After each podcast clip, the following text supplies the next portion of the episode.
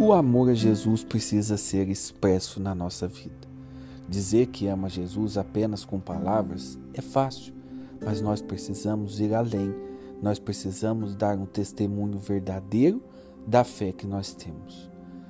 Conhecer e amar Jesus é diferente, por exemplo, de você admirar um filósofo antigo, conhecer um, um filósofo da antiguidade. Por quê? Você conhece o filósofo, admira a sabedoria do filósofo. Agora, Jesus não é um filósofo. Jesus não é uma pessoa que veio trazer ideias para esse mundo. Não. Jesus é o nosso Senhor. Então, o caminho que Jesus nos aponta é o caminho que nós devemos seguir. E na base da nossa vivência cristã está justamente o que diz o Evangelho de hoje. O primeiro estágio, o estágio de uma vida cristã é justamente renunciar o pecado e cumprir os mandamentos. Todas as nossas escolhas de vida pressupõem as exigências próprias da escolha. Por exemplo, se você vai se casar, você está escolhendo ser fiel à sua esposa e desprezar as outras mulheres. Essa é uma exigência natural do matrimônio. Assim como é uma exigência natural da fé cristã cumprir os mandamentos renunciar ao pecado e lutar para viver aquilo que Jesus viveu, aquilo que Jesus nos ensinou. Esse é o beabá da nossa fé. Muitas pessoas no, no mundo de hoje querem falar de Jesus, postam coisas bonitas sobre Jesus, mas a sua vida não fala de Jesus. Meu irmão, falar de Jesus e não viver aquilo que Jesus nos pede é perda de tempo Jesus está nos alertando sobre essa realidade no Evangelho de hoje. Quem me ama guardará os meus mandamentos.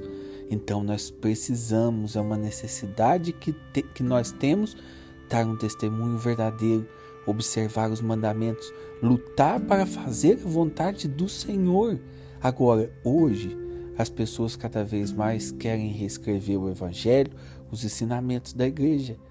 E isso não é algo próprio de uma pessoa que aceitou Jesus como Senhor, porque Jesus já deixou a sua palavra na Sagrada Escritura, nos Evangelhos, mas também na igreja, na doutrina da igreja, nos ensinamentos de Jesus. Isso também, de certa maneira, é palavra de Jesus, porque vai estar baseado na tradição da igreja, vai estar baseado na Sagrada Escritura, que são palavras de Deus, que são palavras de Jesus, que expressa a vontade de Jesus. Então, observar os mandamentos, renunciar ao pecado, não é uma imposição da igreja que quer vir e nos oprimir. Não é isso. Observar os mandamentos, renunciar ao pecado é uma exigência da aceitação de Jesus que eu quero viver na minha vida é uma exigência do amor a Jesus. Para amar a Jesus, eu preciso viver os mandamentos do Senhor, porque eu não estou distante de um homem qualquer. Jesus é Deus, Jesus é nosso Senhor, e diante de Deus a nossa vida precisa mudar. Sabe por quê, por exemplo? Muitas pessoas são ateias, muitas pessoas não creem em Deus, porque aceitar a existência de Deus implica uma mudança de vida total e radical. Então, às vezes a pessoa ela prefere o quê? Ficar fechada na sua vida de pecado, ficar fechada no seu orgulho, na sua vaidade. Ela prefere ficar fechada aí do que aceitar Deus e precisar mudar de vida. Agora, se você ama Jesus, você já não tem outra escolha.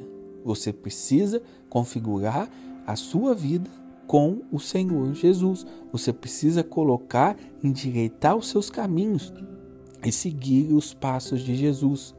Se desvencilha do pecado, observa os mandamentos, siga o caminho de Jesus. É aí que você vai dizer e poder expressar verdadeiramente o seu amor ao Senhor.